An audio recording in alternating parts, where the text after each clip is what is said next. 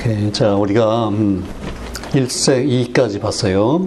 에너지에서 이제 물질 입장에서 볼 때 이 콜크와 렙톤이 생긴 거 거기 봤는데 자, 이제부터 2생삼 여기서 어떻게 양성자, 중성자, 전자가 생기느냐. 여기 이제 우리 한 학기 하는 내용 중에 어떻게 보면 제일 약간 어려울 수도 있고 또 새롭고 알고 보면 굉장히 재밌는 부분이에요. 그러니까 초기 우주에서 아주 눈에 잘 띄는 그 인과관계가 들어있어요. 예? 이게 우주 역사에서 뒤로 갈수록요, 그 인과관계가 더 확실히 보이겠어요. 좀 더 여러 가지 인과관계가 좀 잘 안 보이는 뭐 확률적인 사건 이런 게 많이 들어갈 것 같아요. 알겠죠? 음. 초기 우주엔 굉장히 심플하고 아, 정말 확실히 이거 이게 있어야만 이게 되고 이런 것들이 눈에 딱 보이는데 여기 이제 아무래도 새로운 내용이고 해서 음, 어려울 수가 있는데 잘 들어보세요. 자, 업과 업과 다운 콜크 이 두 가지가 이제 우리 몸에 들어있다 했는데 이것들이 어떻게 해서 이제 양성자, 중성자를 만드느냐. 그걸 알고 보니까 그리고 그 겔만이 제안했던 그 모델에서 모델을 보니까 이렇게 있어요.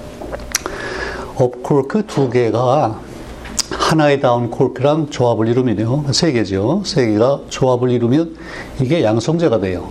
그 다음에 똑같은 up과 down인데 up 하나가 down 두 개랑 조합하면 이게 중성자가 돼요. 어. 자, 그런데 양성자, 중성자는 그 질량이 대, 되게 비슷하죠. 대략 비슷한데 제일 눈에 띄게 다른 거는 적 전하예요. 제 양성자는 그야말로 양전하를 가졌고 그 플러스 1의 전하를 가졌다 이렇게 얘기를 하는데 중성자는 중성이니까 0이고. 자 그러면 업과 다운이 어떤 전하를 가져야 되나는 금방 계산이 되겠죠? 응? 이거 풀려면 뭐 어떤 수학이 필요해요?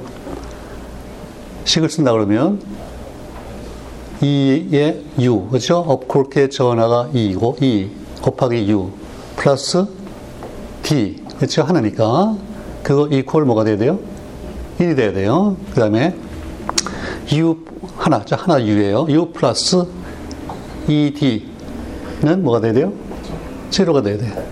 그렇게 두 개씩을 세워놓고 식이 두 개인데 지금 소위 언노운이 몇 개예요?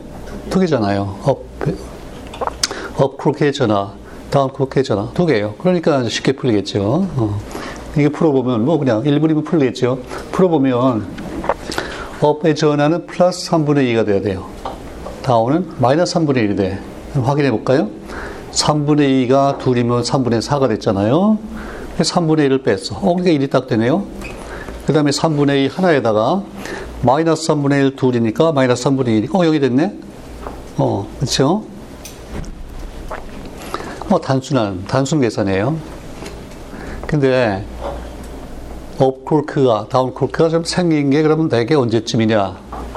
물론 정확히 모르겠죠. 근데 요즘에 대개 어떻게 얘기를 하냐면 10에 마이너스 한 32승 내지 마이너스 34승 초래요. 아이고. 그 광 빅뱅 시작하고 0.000에서 공이 30 몇 개 붙은 다음에 1. 그 짧은 시간에 생겼어요, 이것들이. 근데 그 생길 때 저렇게 부분 전화죠. 플러스 3분의 2, 마이너스 3분의 2 이런 전화를 가지고 태어난 거예요. 알았어요? 그러면 그것들이 모여가지고서 양성자와 중성자를 만든 거는 그보다는 훨씬 뒤겠죠. 훨씬 뒤. 근데 훨씬 뒤가 얼마나 뒤냐면요. 이것도 1초가 되기 전이에요. 대개 10의 마이너스 한 6승초라 그래요. 1 microsecond 정도인데, 아, 그러면 뭐 그거나 둘 다 짧지 않느냐. 얘기할 수 있어도 이 비례를 보면은 엄청난 차이가 있는 거죠. 그죠? 마이너스 6승하고 아까 예컨대 마이너스 32승이라고 치면 그게 몇 승이에요? 26승의 차이가 있잖아. 26승. 그러니까 만약에 콜크를 만드는데 한 1초가 걸렸다고 치면요. 나중에 그것들이 조합을 이루어서 양성자, 중성자 만들 때 그 나이는 시간은 우주의 나이가 나이 곱하기 나이 나이 뭐 이렇게 돼요. 엄청난 차이예요 이게. 그러니까 이게 이상하죠. 네? 아니 저, 이 콜크들이 이렇게 나중에 양성자, 중성자를 저렇게 만들 줄을 어떻게 알고서 저런 전화를 가지고 태어났느냐. 그 신기하잖아요? 어, 난 그건 정말 신기해. 그러니까 도, 노자가에게 도가 만약 있어서 이런 일을 했다고 치면 도는 딴 거는 몰라도 확실히 연립방 정식은 풀 줄 아는 분이 같아. 그렇잖아요. 미적분은 뭐 모르겠어. 연립방 정식을 못 풀면 저거 안 돼요, 절대로. 그치? 그 전화가 뭐 다른 값, 그죠? 랜덤한 값이었다 그러면 절대로 그렇게 안 되거든. 그래서 나는 딴 건 몰라도 이걸 보면은 역시 이게 자연이 뭔가 참 조물주가 계신 것 같긴 해. 아무 저렇게 될 수가 없어요. 동의가 돼요? 자, 이제 그게 중요하고. 그러니까 관해서는 제일 중요한 거는 이 전화예요. 전화. 그러면 이제 이렇게 2대1, 1대2. 그것도 2대1, 1대2예요. 뭐 이거는 2대1이고 저쪽은 뭐 5대3. 그것도 아니야. 딱 2대1, 1대2. 딱 이렇게 써요. 네, 그렇게 돼 있다. 자, 그러면 이제 중성자, 양성자가 됐는데, 그거 됐을 때 우리가 그걸 봤다 그러면요. 뭐는 조금 이해가 되고 힌트가, 어, 그럴 것 같은데, 뭐는 이해가 안 가고. 이게 이런 뭐가 있을까요? 여러분, 양성자하고 중성자 놓고, 그때, 어느 쪽은 조금 이해가 되는데, 이쪽은 잘 이해가 안 되고. 어때요? 어느 게 좀 그럴, 그럴듯해요? 플러스 1이 그럴듯해요? 0이 그럴듯해요? 무슨 소리인지 잘 모르겠지요. 어. 근데 그때, 그때 양성자, 중성자 됐을 때 그때 전자가 있었겠어요, 없었겠어요? 있었겠죠. 아까 그 표준모에서 보니까 전자도 표준모에 들어있는 기본 입자잖아요, 그렇지? 그래서 엘리멘트리 파티클이란 말이에요. 그러니까 쿼크 생기고 뭐 곧 전자도 생겼다고 봐야 돼. 그러니까 양성자, 중성자가 생기기 전에 이미 전자는 있어요. 근데 전자는 전화가 뭐라 그랬죠? 마이너스 1. 마이너스 1. 물론 이제 어떤 단위가 있어요. 마이너스 1인데, 그게 있었어요. 근데 콜크들은 뭐 3분의 2, 마이너스 3분의 2 그렇단 말이야. 그 얘기 도대체 뭔가. 그땐 잘 이해가 안 가죠. 근데 딱 조합을 해서 플러스 1이 되면은, 그때가 무슨 생각이 들어요? 아, 이게 부호가 반대구나. 저것들이 나중에 모이면, 모이면 뭐가 될 것 같아요? 아, 이게 중성 원자가 되겠구나. 물론 그때는 중성 원자가 아직 한 번도 없을 때예요. 그치? 우리가 돌이켜보고 한번 이해한다는 입장에서 보면 아 저기 일은 그래서 생겼구나 그럴 듯하다 이 말이에요. 몰라 나는 그랬어요 근데 아직 잘 이해 안 가는 건 뭐예요? 0이죠. 아니 0은 저 뭐하러 있나? 그렇잖아요? 수소를 생각하면요? 수소. 수소가 되려면 양성자 하나하고 전자 하나만 있으면 돼요. 그럼 중성자는 뭐하러 있나? 그런 생각이 들죠. 음. 근데 이제 힌트는 좀 있어요. 어. 나중에 모든 무거운 원소들이 만들어진 걸 놓고 보면요. 뭐, 딴 거 볼 것도 없어요. 수소 다음에 생기는 게 2번이 뭐죠? 헬륨이잖아요. 헬륨만 봐도 이거는 핵에 양성자 두 개 하고 또 뭐가 있어요? 중성자가 두 개가 있어요. 물론 하나짜리도 있긴 있는데 대개 두 개가 있어요. 그걸 보니까 이제 뭐 어떤 힌트가 있어요, 거기에. 아, 중성자는 과로 이런 역할을 하는 것 같다. 그런 게 좀 있죠? 뭘 것 같아요? 중성자 없다고 한번 생각해 보세요. 없이 양성자 두 개가 그렇게 가까운 거리에 붙어 있을 수가 있겠어요? 안 되죠? 어, 아, 아, 뭐예요? 뭐, 뭐, 뭐 때문에? 반발력 때문에.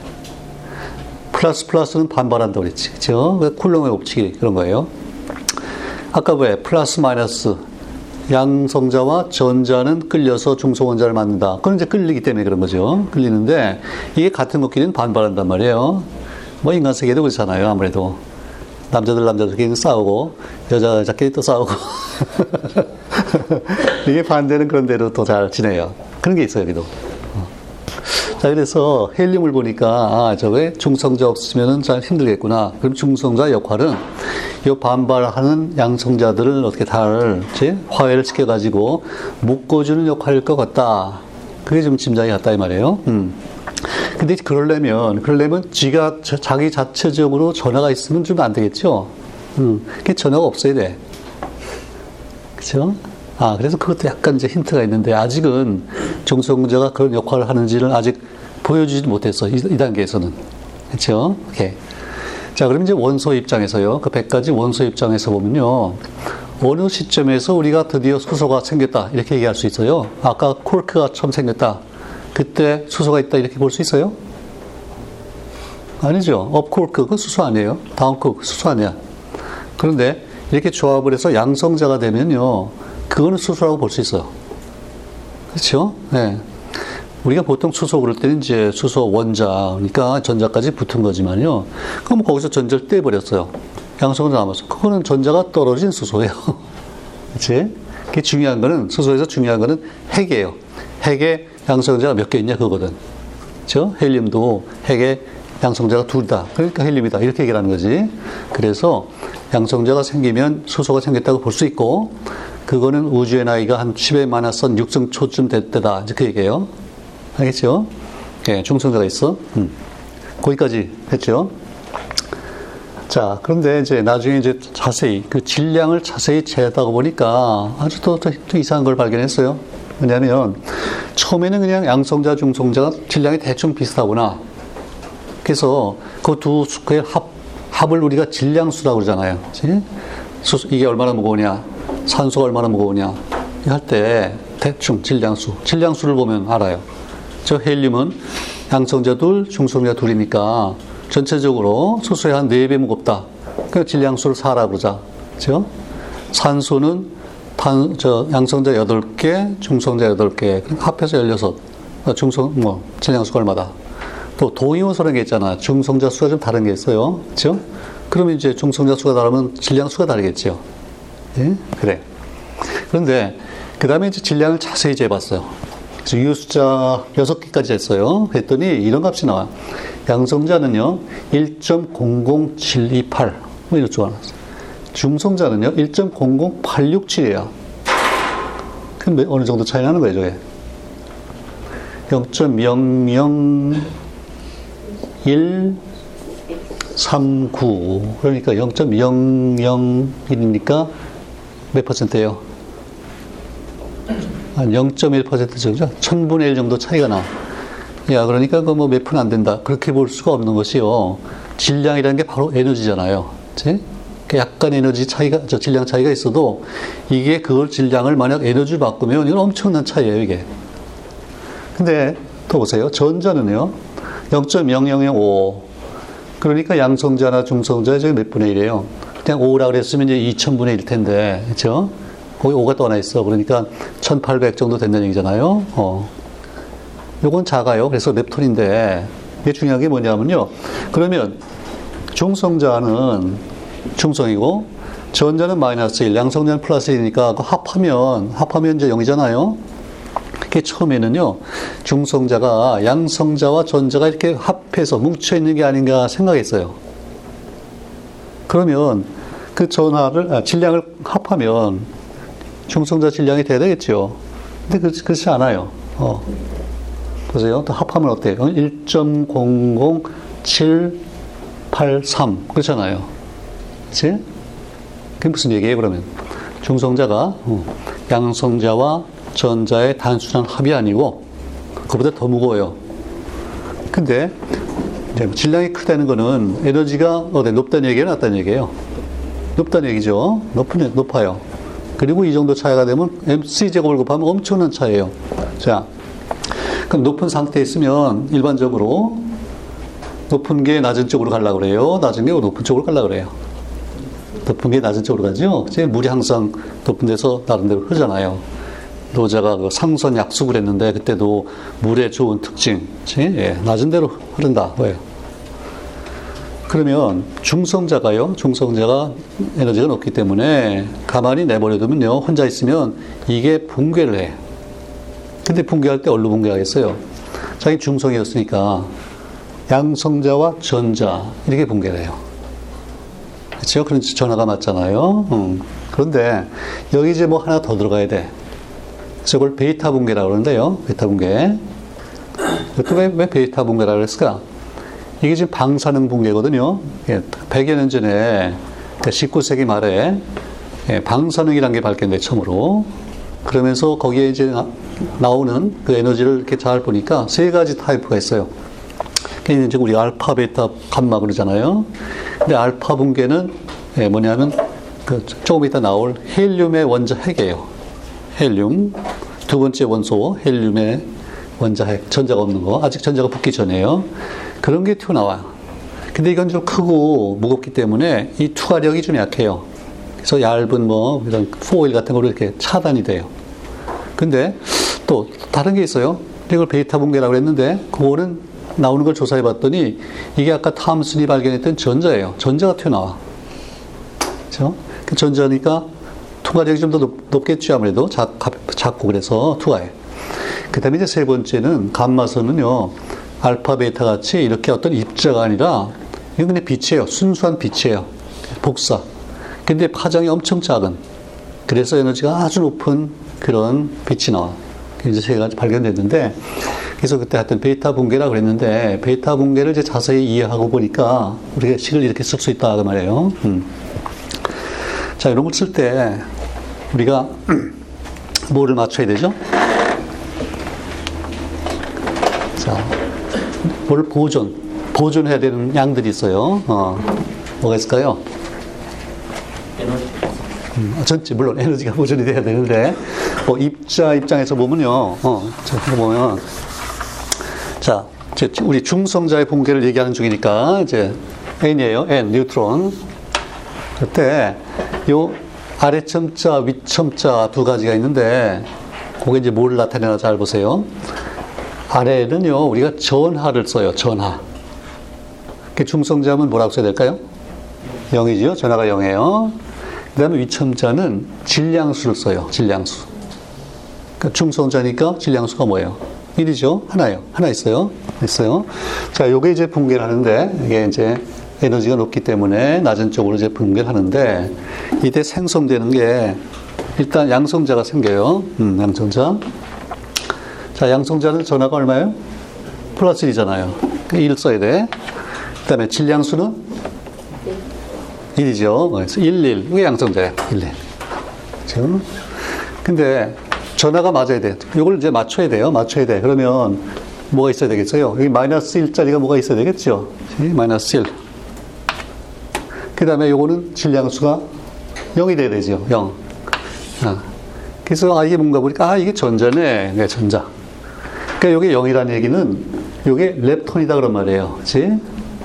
골크로 되어 있는 물질이 아니고 렙톤이다 그 말이에요. 오케이. 그 여기까지는 뭐 쉽게 이제 균형됐어요. 식을 썼어요. 1930년대쯤까지는 여기까지는 알았어요. 근데 그 다음에 가만히 보니까 이렇게까지 쓰고 보니까 이게 에너지가 잘 안 맞아. 균형이 잘 안 맞아요. 추가적으로 에너지가 뭐가 나와. 그래서 이게 뭔가 생각해 보니까 나중에 더구나 이제 그런 표준 모형이 생기고 그러고 보니까 이게 뭐가 지금 안 맞는 게 하나 있어요. 여러분 왼쪽에 왼쪽에 중성자 거기에 거기에 지금 렙톤이 들어있어요 안 들어있어요? 렙톤이 없죠? 이건 콜크 세 개예요 그냥. 근데 오른쪽에 지금 렙톤이 나왔잖아요. 전자가 나왔어. 그치? 자 이거 안 되겠다. 어떻게 되겠냐? 음. 방법은 왼쪽에도 렙톤을 쓰면 되는데 이거는 어떤 렙톤과 중성자가 만나서 반응하는 그 경우가 아니고 중성자 자신이 붕괴하는 것을 지금 우리가 얘기하는 중이에요. 그렇기 때문에 왼쪽에 쓰면 안 돼. 그러면 이제 방법이 뭐냐면 아까 우리 물질 반물질 했죠? 이 전자는 지금 물질이에요, 반물질이에요? 물질이잖아요. 물질로 하나가 뭐가 나왔어, 렙톤이. 그러면 그걸 상쇄하는 방법이 뭘 보겠어요? 반물질 쓰는 거예요, 반물질. 그렇죠? 오케이. 자, 그러면 그 반물질의 성질이, 예. 자, 전하는 뭐가 될 것 같아요? 0이 돼야 되죠? 이미 다 맞았으니까. 전하가 0이고, 또, 질량수도 0이에요. 지금, 그게 렙톤이다, 이거야. 그래서 처음에, 야, 이게 도대체 뭐냐. 그 처음에는 이거를 뉴트론이라고 불렀어요. 중성자. 그때는 저 중성자가 발견되기 전에요. 이상하죠? 중성자가 붕괴하는 걸 얘기하고 있는데, 중성자가 발견되기 전에, 뭐 이런 거를 이제 조사하다가 뭐가 나오는 것 같아. 중성인 것 같아요. 그게 중성자라 그랬다가 진짜 중성자가 발견되니까 그죠? 이건 무겁고 저거는 질량이 뭐 거의 없어요. 그래서 이제 중성 미자라고 그래. 미자. 영어로는 뉴트론이 아니고 뉴트리노. 아주 꼬맹이다 그런 말이에요. 꼬맹이. 꼬맹이 중성자다 이거요. 미자. 미세한 입자다 그거예요. 중성 미자. 그래서 이걸 뉴로 써 이렇게 써 뉴. 근데 요거는 지금 전자는 물질이잖아요. 그러니까 이걸 이렇게 써버리면 이것도 물질의 뉴트리노가 돼요. 그래서 반물질이라는 걸 밝혀주기 위해서 그 위에다가 이렇게 bar를 그려요. 줄을 쫙 커요. 그러면 아 이게 반물질이라는 얘기구나. 반뉴트리노. 오늘 드디어 예, 중요한 식을 하나 썼어요 우리가. 좀 어렵죠. 그래도 잘 복습해 보면 뭐 어려운 것도 없어. 그러니까 균형을 맞춰야 된다 이거예요. 그 전화를 맞춰야 되고, 근데 아까 질량수를 맞춘다는 건 결국은 뭘 맞추는 게 돼요? 콜크 수를 맞추는 거죠, 그렇지? 예, 콜크 수를 맞추는 거야. 그러면 콜크 수를 맞췄으면 당연히 렙톤 수도 맞춰야 되겠죠. 그래서 세 가지가 딱 맞았어요. 아주 완벽한 식이야. 이렇게 되니까 이제 이렇게 되니까 에너지가 또 보존이 돼. 그렇죠? 자, 그래서 베타 붕괴라는 게 있다. 중성자 혼자 있으면 저렇게 붕괴하는 성질이 있다. 근데 이제 붕괴할 때는요, 거기에 어떤 특정한 시간이 있어요. 그렇지? 확 1초 만에 다 붕괴되느냐, 아니면 천천히 붕괴하느냐, 그런 게 있을 거 아니에요. 그래서 이때 이제 반감기라는 말을 쓰는데, 원래 있던 양이 반으로 줄 때 시간이 얼마 걸리냐, 그거예요. 반감기. 이 중성자는 반감기가 15분 정도 돼요. 15분. 근데 초기 우주에서는 15분이면 굉장히 긴 시간이죠, 사실. 15분. 반감기를 제일 쉽게 이해하려면, 네, 월말에 아르바이트해서 돈을 벌었어요. 50만 원을 벌었다. 그런데 첫날은 한 반쯤 팍 쓰죠? 하루 만에 반이 사라졌어. 뭐, 뭣도 내야 되고, 뭣도 사먹고, 옷도 사야 되고, 그래. 근데 둘째 날 또 그렇게 쓰면 안 되죠. 그 둘째 날은 남은 거에 또 반을 써. 이렇게 이렇게 가는 거죠. 이게 반감계예요. 전체적으로 그래프를 그리면요. 이게 소위 엑스포넨셜, 지수 함수적으로 쭉 줄고 그런 특징이 있어요. 중성자 반감기 수분이다. 이제 일단 머릿속에 넣어놓고요. 음. 이제 중성자 근데 왜 중요하느냐? 그걸 지금 설명하기 위해서 그, 이 얘기를 하고 있는 거예요. 오케이. 자, 여기서 이제 제일 어려운 개념이 하나 나오는데, 음. 강한 핵력의 특성이에요. 강한 핵력이 우리가 익숙하게 알고 있는 중력이나 전자기력하고 성질이 아주 달라요. 그래서 이게 꼭 필요한 힘이 되는데, 이제 그 핵심이 뭔가 보세요. 음. 일단, 코크는 크기가 있겠죠. 크기가 도대체 뭐냐. 그 답하기 전에, 딴 것들, 그 전에 있었던 뭐 있죠? 더큰 거. 양성자. 또 양성자 뭐 큰 건 뭐가 있어요? 원자. 이렇게 이렇게 있는데, 음. 우리로부터 출발하는 게 아마 좋, 좋을 것 같아. 우리 크기는 대강 얼마로 보면 돼요? 뭐 아래 위로 길고 앞, 앞뒤로는 좀 하는데 평균적으로 한 1m 되잖아, 1m. 그래서 우리, 우리를 1m라고 보고, 요거를 10배씩, 10분의 1씩 잘라간다고 생각해 보세요. 아유, 자기 몸을 자른다는 게 좀 거시기한데, 잘랐어요. 어. 10분의 1이 됐어. 그러면 이제 10cm 되죠. 한 번 더 10등분해서, 그러면 1cm. 이렇게 다섯 번을 들어가면요. 10의 마이너스 5승 이제 미터인데, 그걸 우리가 뭐라 그래요? 무슨 마이크로미터. 그치? 마이크로는 10의 마이너스 6승이잖아요. 그러니까 10 마이크로미터예요. 10 마이크론. 요게 뭐의 크기가 되냐 하면요. 한번 짐작해 보세요. 우리 자꾸 들어가면 그 정도 가면 뭐가 있을까? 세포예요. 이게 세포의 크기예요. 그러니까 세포도 물론 큰 거 작은 거 있는데 우리 간세포라든지 우리 몸에 있는 거 대부분 그 정도 크기예요. 이제 근육세포가 되면 좀 다르죠. 저 길고 좀 커지는데, 뭐, 하여튼, 1 마이, 10 마이크론. 그 5승이 좀 중요하다, 그 얘기하는 거예요. 그러면 세포 크기에서요, 또 다시 10분의 1, 10분의 1 해서 내가 몇 번 더 들어갈 것 같아요? 다섯 번 들어가겠죠? 또 다섯 번 들어가면 뭐를 만나겠어요? 이제 원자를 만나요. 그러니까 10의 마이너스 10승 미터예요. 오케이? 요게 아주 중요한 숫자예요. 10의 마이너스 10승 미터. 옛날에는 보통 이거를 1옹스롬이라고 말이 됐죠. 1옹스롬. 그 1옹스롬은 10의 마이너스 8승 센티미터고, 이렇게. 요게 지금 원자의 크기예요. 그 원자도 물론 큰 게 있고 작은 게 있을 텐데, 제일 작은 수소. 수소 원자의 지름이 한 1옹스롬 정도 돼요. 그두번 했어요. 5승씩, 5승씩 지금 두 번 했어요. 다 중요한 단계를 거쳤죠. 네, 몸에서 세포, 원자까지 갔어요. 음.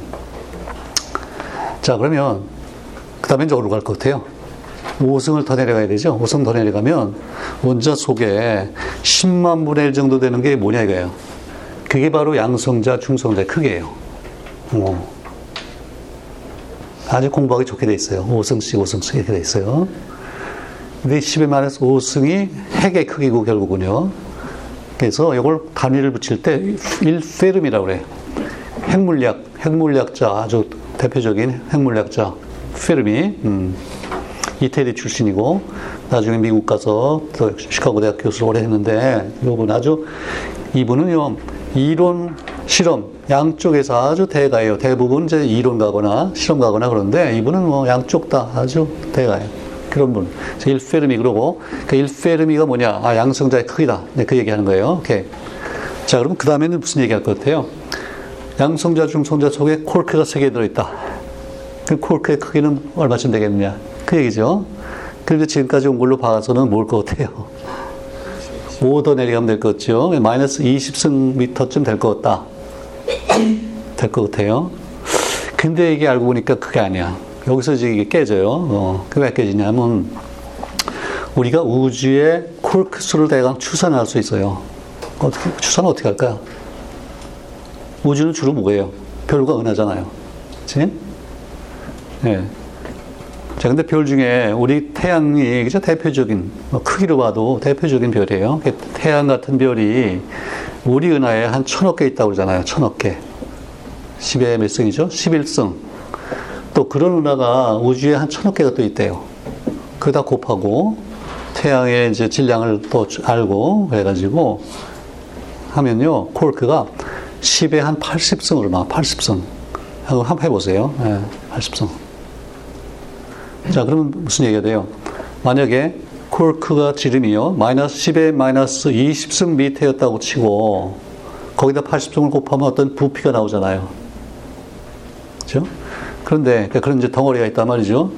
근데 콜크가 생긴 게 아까 10에 마이너스 30, 뭐 2승, 4승 초 그랬기 때문에 그때는 우주가 컸겠어요, 작았겠어요? 작아요. 작아. 근데 만약 따져봤더니 그때 우주의 크기가 이 콜크를 합해놓은 것보다도 작다. 이렇게 되면 이거 심각한 문제죠. 그치? 해보면 그래요, 실제로. 그래서, 아, 이 콜크는 그럴 수가 없다. 이 점으로 봐야 된다, 이거지. 그래서 이걸 점입자라고 그래요. 콜크는 점입자다. 점입자 중에 또 하나가 뭐냐면 전자가 또 그래요. 전자도 그래. 전자도 크기를 우리가 생각하기 힘들어요. 자, 그럼 이제 어떤 문제가 생겨요? 아니, 어떻게 점이 세 개가 모여서 유한한 크기의 양성자가 되느냐, 이거예요. 요거 설명하기 쉽지 않겠죠? 그치? 음. 그 전에 그 핵에, 죠 양성자 있고 전자 하나 있는데 이거 합해서 어떻게 1옹스롬짜리의 수소 원자가 되느냐. 그것도 또 쉽지가 않아요, 사실은. 어. 왜요? 그냥 우리 옛날식으로 생각하면, 아니, 양성자 중심에 있고, 전자가 있다, 끌린다. 그럼 끌리, 끌리, 끌리, 가까이 끌릴수록 끌리는 힘은 더 커지겠지요, 그치? 그게 가속도가 붙어가지고 확 끌려서 핵으로 가서 충돌하고, 플러스 마이너스 충돌하면 방전이 일어나고 이래야 되는데, 그렇지가 않잖아. 그치? 그래서 그걸 이해하는 것도 역시 양자론이 도입되고 상당히 어려운 과정을 거쳤어요. 근데 이제는 그 속에 또 들어가서 이걸 하려니까 이게 많잖아요. 그리고 이거는 이미 이제 전기적인 힘 가지고 설명이 안 돼요. 그래서 이제 여기 강한 행력이라는 게 이제 도입이 되는데, 음. 예, 그 부분이 이제 상당히 어려운데 상황은 지금 이런 거예요. 자, 아무리 점이라고 쳐도 예컨대 강아지다. 강아지, 강아지 세 마리를 생각해 보세요. 업이란 강아지 두 마리, 다운이란 강아지 한 마리가 있어. 이 셋이 돌아다니는데 이것들이 돌아다니는 공간의 크기가 예컨대 지구만한 거 지구. 지구를 양성자라고 보면 강아지는 점이라고 볼 수 있겠죠, 그렇지? 어떻게 점이 세 개가 모였는데 지구같이 되냐 이거죠. 근데 그걸 설명하는 이론이 뭐냐면 음, 나보고 이름을 붙이라면 난 강아지 이론이라고 그럴 텐데 이제 강한 행력인데 저건 무슨 얘기 같아요? 강아지 두 마리가 체인으로 묶여 있어요. 근데 두 마리의 사이의 거리가 체인의 길이보다 짧으면 무슨 얘기예요? 자유롭다는 거예요. 묶여 있는지 몰라. 그러다가 언제 힘을 느끼겠어요? 네, 도망가려고 벗어나려고 하다가 체인의 길이하고 강아지 사이의 거리가 같아지면 그때 힘을 콱 받아요. 이게 강한 행력의 특성이에요. 좀 이상하죠? 어, 우리가 알고 있는 힘하고 달라. 그래서 이거를 이제 x, y로 보면요. x축의 거리, y축의 힘. 그러면 1페르미 거리에서 확 힘이 작용해, 저렇게. 그리고 그 안에, 제 1페르미 안에서는 힘이 없어져요. 0이 돼. 근데 1페르미 벗어나면 밖에서도 또 힘이 0이에요. 이게 참 희한하죠? 어. 그러니까 저 체인이 끊어지면 뭐 0이겠지. 그런 상황이에요. 음. 저 강아지 모델을 내가 생각해내고 얼마나 기분이 좋았는지 몰라요. 예. 그냥 뭐 머릿속 생각한 게 아니고요. 어느 날 이제 우리 집 앞에서 근데 슈퍼 앞에요. 강아지 이쁜 강아지가 두 마리가 놀고 있어요. 야 그거 이쁘다 하고 봤더니 어 이게 묶여 있어요. 이 주인 아줌마가 아주 머리를 잘 썼어요. 한, 한, 뭐, 한 3m, 5m 될까? 이런 끈으로 묶어놨는데, 아, 이놈들이 묶여있는 줄 모르고 신나게 노는 거예요, 이게. 그럼 뭐, 어디, 강아지 잃어버릴 염려는 별로 없겠지, 이렇게 되면. 그래서 야 이거다 내가 그러고서 그걸 저 우리 대학원생을 시켜가지고 인터넷에서 이쁜 강아지 그림을 따다가 예. 밑에는 이제 딱 저쪽을 방향을 바꾼 거예요. 어, 도망가려고. 아, 이게 얼마나, 얼마나 직관적으로 머리에 잘 들어오는지 모르겠어. 알겠죠? 이게 강한 행력의 특성이에요. 선생님들 학교 가 쓰세요, 이거. 어. 근데 이때 강한 행력이요. 음. 그 전기적으로 서로 미는 힘, 그거랑 비슷해 가지고는 뭐 잘 안 되겠죠. 이게 진짜 강해야 돼. 전기적인 반발력, 이거를 뭘꽉 잡아주려면 전기적인 힘보다 한 100배 강해야 돼, 이게. 뭐 정확히 얘기하면 137배라고 그러는데, 예. 대충 100배 강해요. 그래서 강한 행력이고, 자연에 있는 모든 힘 중에 제일 강한 힘이에요, 이게. 오케이. 자, 그러면, 어, 자, 자, 다시 코크로 돌아가서, 코크들이 그 1페르미 거리 안에 있어요. 그러면 가까이 있을 때는 뭐 있는지도 몰라. 소리도 막 돌아다녀요.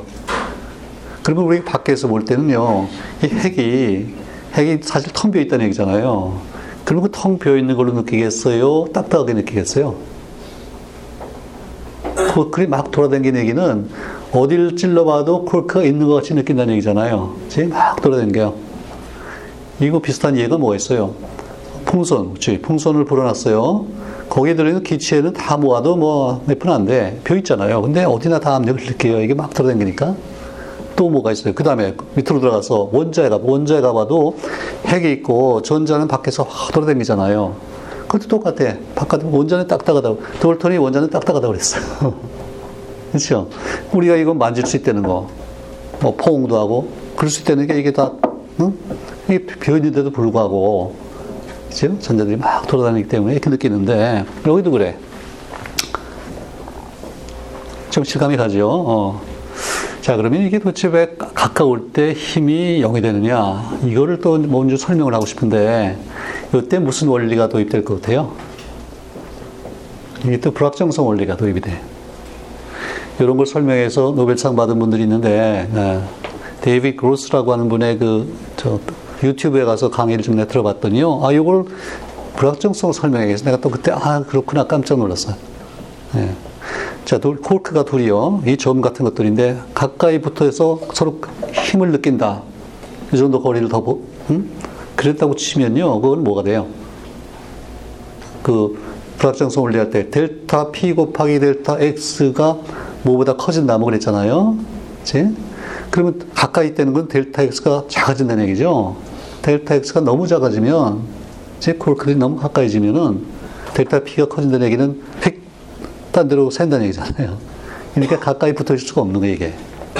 어, 불확정성을 돼요. 그치?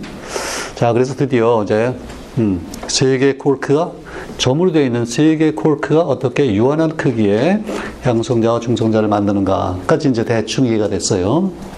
이해가 됐어요? 뭐, 조금 이해가 됐죠? 어. 근데 아직까지 이제 우리가 이해 못한 건 뭐예요? 중성자가 근데 과연 무슨 역할을 하나? 그게 아직 구체적으로 머리에 잘안 들어오잖아. 예? 콜크가 왜 그런 전화를 가져야 되나는 좀 이해가 됐죠. 그죠? 양성자, 중성자가 맞는 걸 보니까, 아, 저래야 되겠구나. 이해가 됐어요. 양성자 전화를 보니까, 아, 저래야 또 중성원자가 되겠구나. 그것도 좀 이해가 됐어. 근데 중성자는 저거 왜 그러나? 강한 힘력, 강한 힘력을 이해해도 아직은 그 중성자가 자기 역할을 우리한테 좀뭐 예시해 준 적이 없어, 아직까지는. 이제 그걸 기다려야 돼. 아주 초기 우주에서 얘기해요. 뭐 1초 막 이럴 때야. 근데 중성자 역할이 처음 드러나는 게 언제냐면요. 소위 중수소라는 게 만들어질 때야, 중수소. 중수소는 뭐냐? 수소는 수소예요. 그 수소라는 얘기는 뭐예요? 양성자 하나 있다, 그죠? 어, 근데 중이니까 무겁다 그거예요. 두 배 무거운 거예요, 지금. 그러니까 질량수가 2다 이거예요. 질량수가 2인 수소가 있는데, 요거는 양성자하고 중성자가 결합한 입자예요. 입자예요. 그러면 우리가 강한 행력을 떠나서요, 어, 전기적인 힘만 놓고 보면, 아니, 플러스 1하고 영하고가 붙어 있을 이유가 없잖아요. 그래서 이상하다. 근데 이제 강한 행력을 알면, 아까 봤죠? 알면은 저거 이제 이해가 되는데, 어떻게 이해할 수 있나 보세요. 음. 자, 양성자 둘이, 둘이 멀리서요, 돌아, 막 돌아다녀요. 근데 지금 얘기하는 게 지금 우주 온도가 엄청 높을 때잖아요. 자, 우주 온도하고 시간의 관계, 지난번에 얘기했던가요? 했죠. 식, 간단한 식이 있었죠. 분모에는 뭐가 있죠? 분모에는 제곱근, 시간의 제곱근이 있어요. 초 단위, 초. 그 다음에 이제 분자는 10의 10승이었잖아요. 어, 그게 100억이에요, 100억. 그러니까 1초일 때 100억이에요. 그 지금 뭐 100억도 일대 얘기야. 그러면 전자가 엄청난 운동 에너지를 가지고 있다는 얘기죠. 막 돌아다녀요. 이렇게. 그 멀리 있을 때는요, 양성자, 양성자끼리를 하더라도 반발력이 있지만 거리가 멀면 힘이 줄잖아요. 그치? 그런데 또 힘은 뭐 이거 또막 돌아다녀. 그러니까 이제 어느 정도 접근할 수 있다. 이거 막 치고 들어와요. 치고 들어와. 그러다가 어떻게 되겠어요? 치고 들어와서 딱 충돌하려는 순간에 반발력은 무한대로 올라가지. 그치? 무한대로 올라가요. 그러니까 붙일보다 확 돌아가요. 확. 이거를 뭐 한두 번이라 뭐 셀 수 없을 정도로 많이 반복을 했을 거예요. 초기 우주에서. 막 1초 사이에 이거 엄청나게 반복을 해요. 근데 한 번도 안 붙어. 다. 그런데, 근데, 자, 이번엔 양성자하고 중성자라고 생각해 보세요. 멀리 있을 때는, 멀리 있을 때는 어떻게 했어요? 뭐 전기적인 힘도 없고, 이 양성자 속의 콜크 세 개는 붙잡혀 있죠. 무슨 힘으로? 강한 행력으로. 중성자 속의 콜크는 또 강한 행력으로 붙잡혀 있어요. 고기는 잘 붙잡혀 있는데 양성자의 콜크하고 저중성자의 콜크는 그는 어때요? 힘이 작용하겠어요, 안 하겠어요? 이렇게 떨어져 있을 때는. 아까 콜크 사이의 거리가 1페르미를 벗어나면 힘이 0이 된다 그랬죠? 작용을 안 해요. 그 예컨대 여기 10페르미 거리에서 다. 그러면 둘이 그냥 독립적으로 돌아다녀요. 그치? 그런데 이게 워낙 온도가 높기 때문에 막 돌아다니다가 상당히 접근한단 말이죠. 접근해서. 이 양성자면 접근해서 딱 충돌락을 때확 반발할 텐데 중성자니까 이게 그런 반발력이 없잖아요. 그치? 그럼 이제 충돌, 막 충돌 직전이에요. 직전이라는 얘기는 양성자의 콜크하고요. 이 중성자의 콜크가 거리가 어디에 들어온다는 얘기를 내가 하는 것 같아요, 지금. 1페르미 거리에 들어, 들어올 수 있죠, 충분히. 그렇죠? 들어오면 어떻게 되겠어요? 이제 힘이 작용을 해요. 아까 콜크의 특성이 그거였잖아. 1페르미 거리에서 힘이 작용해. 그냥 붙는 거예요, 이게. 어, 붙었어요. 이게 중수소예요. 그러니까 이거 우주의 진화에서 굉장히 중요한 입자예요, 이게. 그냥 물론 콜크 중요하고 양성자, 중성자 다 중요한데 중수소가 됐다는 게 굉장히 중요해요. 왜냐하면 중성자의 역할이 처음 드러나잖아요. 아, 이게 중성자가 이런 거구나. 근데 아직은요, 아직은 수소야. 그러니까 아직 좀 뭐가 좀 미진해요. 이래서 뭐 어쩌자는 거냐? 그걸 보려면 그 다음 단계에 가야 돼. 자, 그래서 이제 헬륨이 있는데, 보세요. 헬륨은 양성자 두 개이고 중성자 두 개잖아요. 저기서 중성자 두 개가 갑자기 사라졌다. 그러면 어떻게 되겠어요? 양성자끼리 반발해서 확 흩어지겠죠. 그치? 근데 중성자 하나만 있어도 반발력보다 100배 강한 힘으로 잡아주니까 이게 성립이 돼. 두 개면 물론 더 안정하고. 그렇겠죠? 근데 중성자가 또 너무 많아지면 중성자가 아까 에너지가 높다고 그랬잖아요. 이게 좀더 불안정해져요. 그래서 그 비례가 있는데 헬륨 경우에는 둘, 둘 이렇게 돼. 제일 안정한 게. 그죠? 자, 그럼 헬륨이 좀 여러분 안정해 보여요? 중성자를 생각하니까 또 강한 행력을 생각하니까 상당히 안정해 보이죠? 그치? 음. 어느 집안에요. 아들이 둘이 있어. 양이야. 서로 밀쳐내고 막 싸우고 집을 뛰쳐나가려고 그래요. 그럼 이게 어떻게 되면 안정한 집, 집안이 되겠어요? 양쪽에서요. 아, 부모가 양쪽에서 강한 사랑으로 꽉 잡아주면 돼. 근데 이 사랑이 뭐 웬만해서는 또 안 돼. 이 반발력보다는 100배는 강해야 돼, 이게. 실제 그렇잖아요. 그치? 그래서 핵가족이 되고, 마찬가지로, 그래서 핵이 되는 거예요, 이게. 헬륨 핵이 그래서 생겨요. 아까 이제 수소 경우에는 양성자음은 됐는데, 뭐, 타, 나중에 탄소 생각해도 그렇고, 그 RSO 메시지에 있는 나머지 네 가지 생각해 보니까 이거 하나도요, 양 중성자 없이 성립되는 게 하나도 없어요. 수소 빼고는. 알겠죠? 음, 그 양성자, 중성자 이렇게 중요한 역할이에요.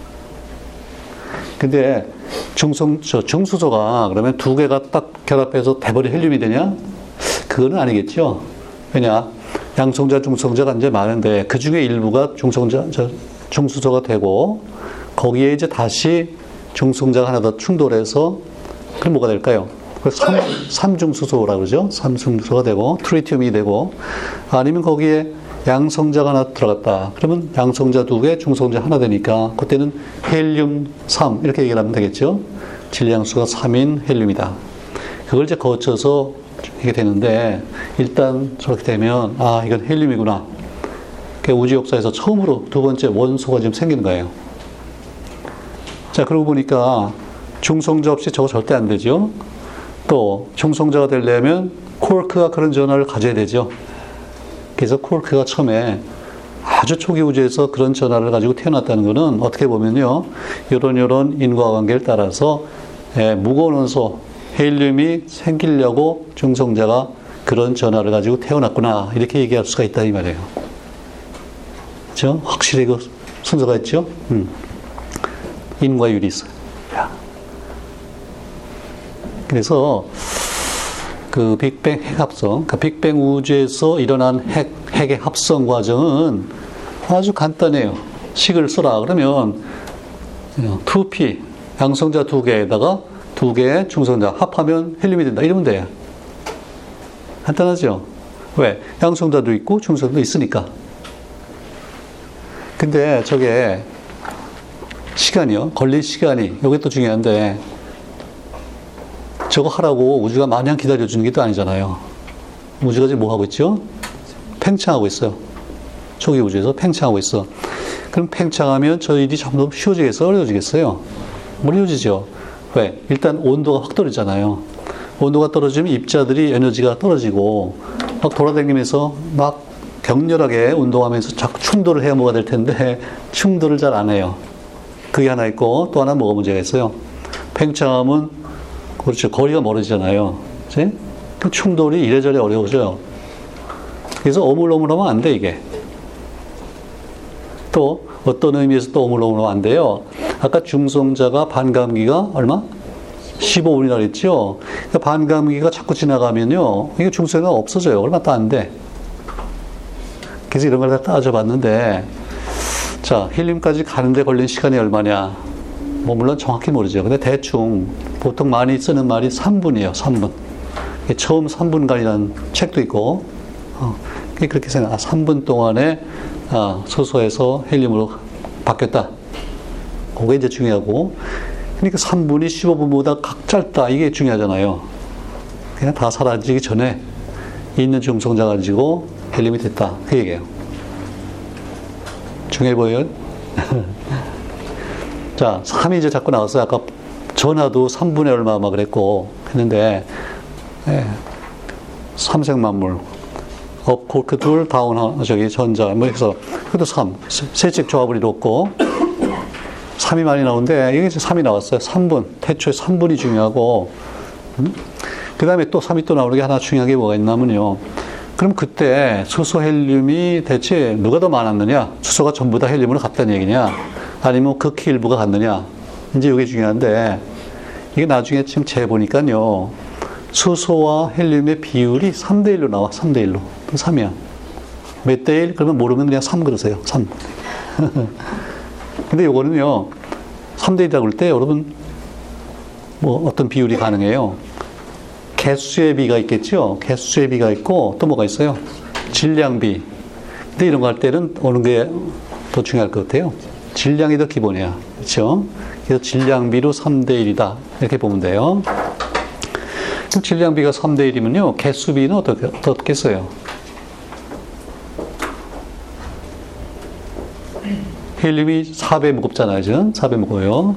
근데 무거운 놈이 하나다. 가벼운 놈이 3이다. 그러면 개수로 보면 3이 아니고 12가 돼야 되지. 그죠? 특히 대략 10대 1이라고 생각하면 돼요.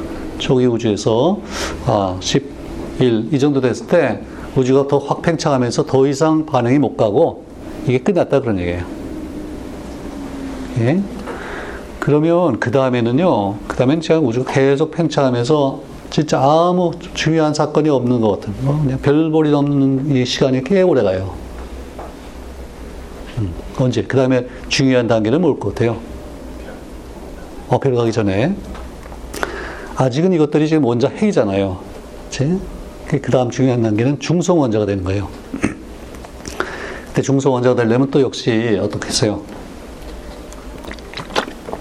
온도가 좀 많이 떨어져야 되겠죠? 전자가 에너지가 높으면 이게 붙질 못해. 저 아무리 전기력이 강해도 붙질 못해요. 그 탕자가 돈이 많으면 집에 안 오잖아요. 마찬가지로. 돈이 떨어져야지 아버지한테 오는 거야. 똑같아요. 그, 그, 그 다음 단계는 한 38만 년 후고, 몇십 8만 년이요? 38만 년. 온도가 몇 도 정도 떨어졌을 때, 몇, 몇 천 도? 3천 도. 그래요. 그 다음 중요한 단계인데, 아무튼, 예. 그러니까 38만 년또 얼마나 긴 시간이에요. 이 3만, 3분에 비해서. 그 사이에 또 별볼이 없는 거예요. 그리고 그 다음에 또 그 다음에 중요한 단계는 이제는 별이 되는 거. 또몇 억 년일 것 같아요? 3억 년 정도. 그러니까 뒤로 갈수록 시간이 자꾸 커지죠. 그러니까 초기, 초기 우주에서는 아주 짧은 시간에 이런 극적인 일들이 일어나는 거예요, 이게. 이걸 우리가 입자의 진화라고 볼 수 있겠죠. 입자가 변해. 자, 이 카툰은 무슨 얘기 같아요? 어, 원래 광수 생각 만화에서는요, 이브, 이브가 아담 보고 물어봤어요. 자기나 사랑해? 그랬어요. 그랬더니 이게 무슨 소리인가 하고 한참 생각하다가 너 말고 누가 또 있냐? 그때는 둘밖에 없잖아요. 이게 초기 우주의 상황이다 이거예요. 수소, 헬륨밖에 없어 이때는. 그렇죠? 헬륨이 아담일까요? 이브일까요? 아무래도 아담이 먼저 생겼다 그러니까 이브겠죠? 어, 그때는 뭐 둘밖에 없어. 이런 상황이고 무게, 무게 비율로 3대 1. 그러니까 여기까지를 이제 요약을 하면 아주 초기에 up 쿼크, down 쿼크 전자가 생겼어요. 세, 세 가지. 그러니까 이건 1세대 입자라고 볼 수 있어. 같은 세대고 1세대예요. 그런데 업과 다운이 모여서 양성자, 중성자를 만들잖아요. 그럼 이건 2세대, 2세대 입자예요. 전자는 그냥 있어요. 있어요. 그 다음에 양성자, 중성자가 뭉쳐서 헬륨 원자 핵이 되고, 나중에 또 별에서는 더 무거운 것들이 생기고 이제 그럴 텐데, 그러니까 원자 헬륨은 확실히 이건 3세대라고 봐야 돼. 그렇죠? 음. 그 다음에 이제 전자가 붙으면은 중성 원자가 되는데, 그러니까 수소는 수소 원자가 될 거고, 헬륨, 헬륨 원자. 그러니까 이건 4세대예요. 그러니까 우리가 옛날에 원자가 끝이라고 생각했는데, 이게 알고 보니까 4세대예요. 그 전에 조상들이 많아, 이게. 여기까지 우리가 이해됐으니까, 얼마나 이해됐어요? 이게 불과 한 한 달 사이에. 그죠? 어, 이제 여기까지 왔어요. 음. 자, 근데 그럼 이걸 어떻게 알게 됐느냐? 수소가 이렇게 많다는 거를 쉽게 알았을까요? 우리 주위에 보면요, 수소가 별로 없어요. 물론 우리 몸에는 제일 많은 게 수소인데, 아, 뭐, 뭐 물이 화합물인지 아는 것도 200년밖에 안 됐으니까. 그잖아요? 근데 이걸 처음, 그 별에, 태양, 그 별에 제일 많은 게 수소라는 걸 처음 알아낸 사람이, 그 결국 그 얘기는 우주에 제일 많은 게 수소라는 얘기잖아요?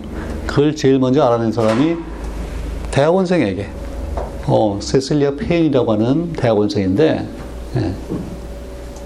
이분이 별을 잘 조사해 보니까 그 전에는 세계 최고의 천문학자들도 별이 저 태양을 보세요. 저게 철이 주로 많다고 생각했어. 철.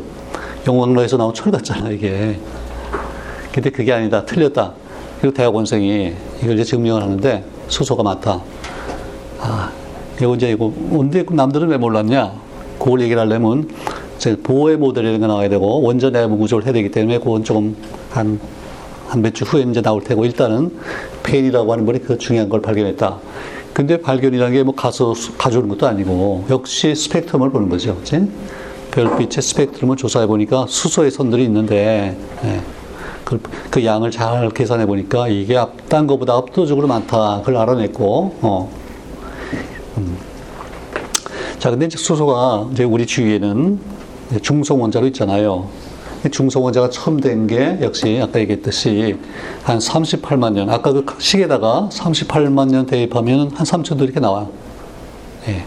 3천도 정도 떨어졌을 때 드디어 이 전자가 양성자가 끄는 힘을 이제 드디어 느끼는 거예요. 그전에도 힘이 있었죠, 물론. 그치? 근데 모르고 있다가 끌려왔어요. 중성 원자가 됐어.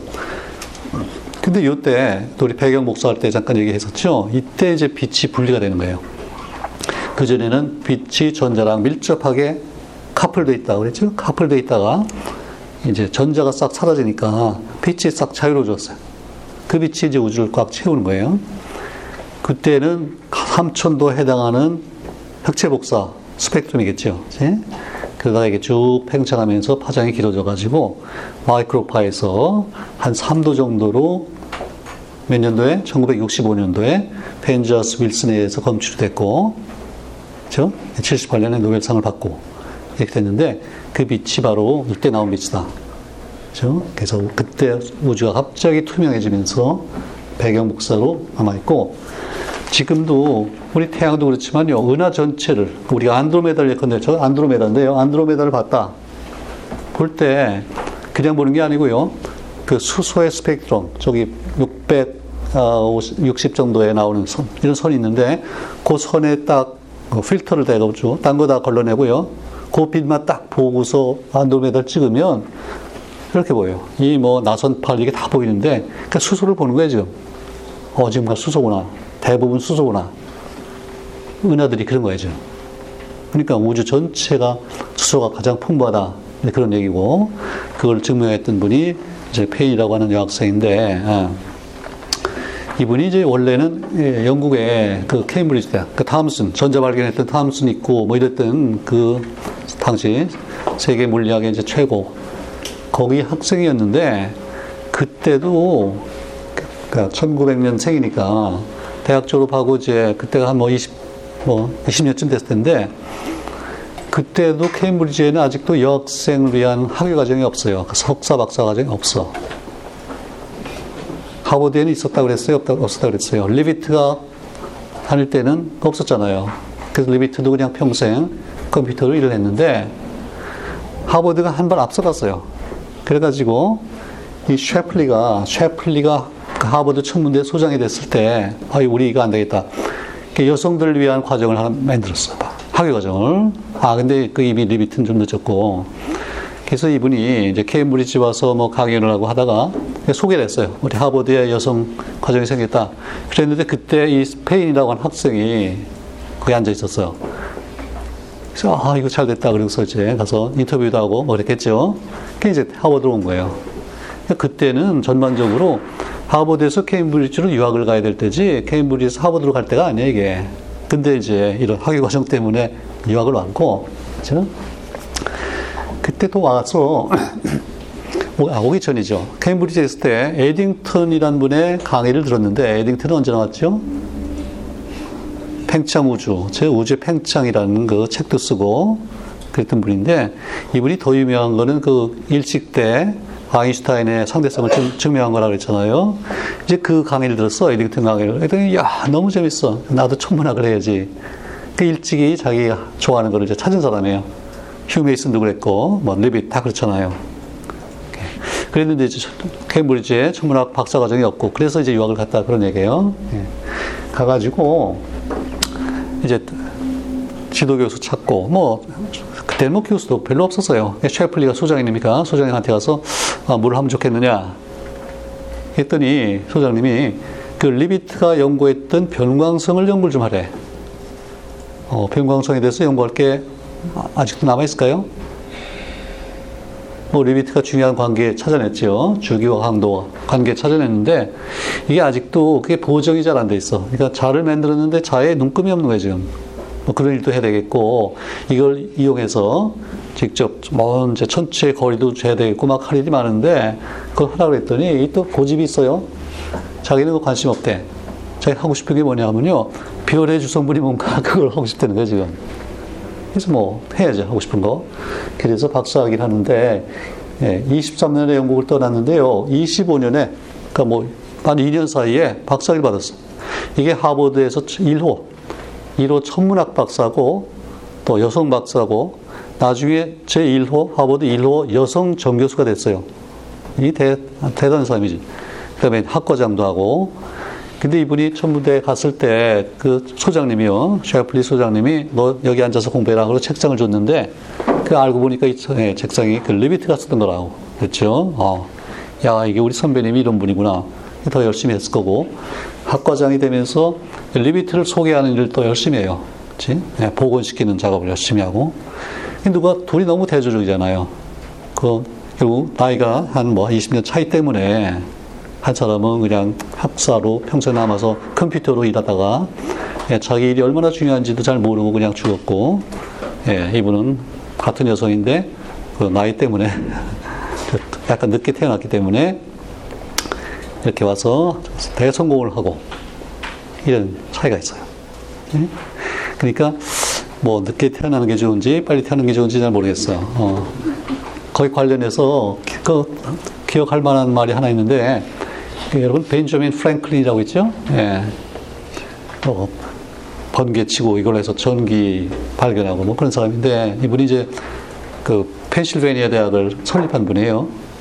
그 미국의 아이빌리그 중에 하나 유펜이라고 있는데 어, 이분이 이렇게 얘기했어요. 야, 참, 참 아쉽대. 어, 젊은 사람 보면 부럽대요. 야, 이게 내가 이제 얼마 얼마, 언제가 죽을 텐데, 이 여러 가지 발견들이 일어나는 걸 보니까, 아, 내가 죽으면 얼마나 많은 발견들을 내가 모르고 죽을 거냐. 거기에 비하면 저는 우린 한 200년 후니까 얼마나 많이 우리가 알고 있어, 지금. 그리고 더구나 최근에 한 50년 사이에 또 얼마나 많은 발견이 일어났고, 아인슈타인도 모르고 죽었던 배경 목사도 우리가 알고, 콜크도 알고, 아인슈타인이 1955년에 죽었거든요. 그 60 몇 년에 콜크가 나왔으니까 아인슈타인은 콜크를 들어본 적도 없어요. 이렇게 발전하고 그러니까 여러분 나보다 훨씬 더 벌써 좋은 위치에 있는. 지금 앞으로 나올 많은 발견들도 배울 수 있고. 근데 그런 걸 좀 배우고 이해하고 재밌다고 느끼려면 약간 기본이 있어야 되겠죠. 그치? 그래서 여러분 이렇게 교환 과목 듣는 게 아주 잘하는 일이에요. 뭐, 뭐 문과라 하더라도 나중에 뭐 신문에 뭐 나오고 그럴 때, 어, 아, 이게 그런 얘기구나 하는 거하고 이거 생판 처음 들어봤다는 거하고 다르잖아요. 그치? 이렇게. 자, 그래서 이제 빅뱅 해갑성을 오늘 끝냈어요. 빅뱅 우주에서 콜크가 생기고 양성자 중도 생기고 그러면서 결국은 헬륨까지 가는 거. 음. 이제 이걸 가벼운 원소 두 개를 묶어서 우리가 보통 가벼운 원소 이렇게 얘기해요. 그 빅뱅 우주에서는 가벼운 원소가 생겼다 이렇게 얘기하면 되고. 근데 물론 수소하고 헬륨만 놓고 보면은 수소가 가벼운 원소고 헬륨이 무거운 원소죠. 그치? 그래서 그런 관점에서 보면 무거운 원소가 생기려면 중성자가 필요하다 이렇게 얘기할 수 있는 거고. 아니면 예, 그 이상 탄소부터 쭉 그것들은 이제 나중에 별에서 생긴다. 이렇게 볼 때는 빅뱅에서는 가벼운 원소, 나머지는 무거운 원소는 별에서 이렇게 나눠 보면 되고요. 음. 오늘 일단 빅뱅 해갑성은 여기서 끝내겠습니다.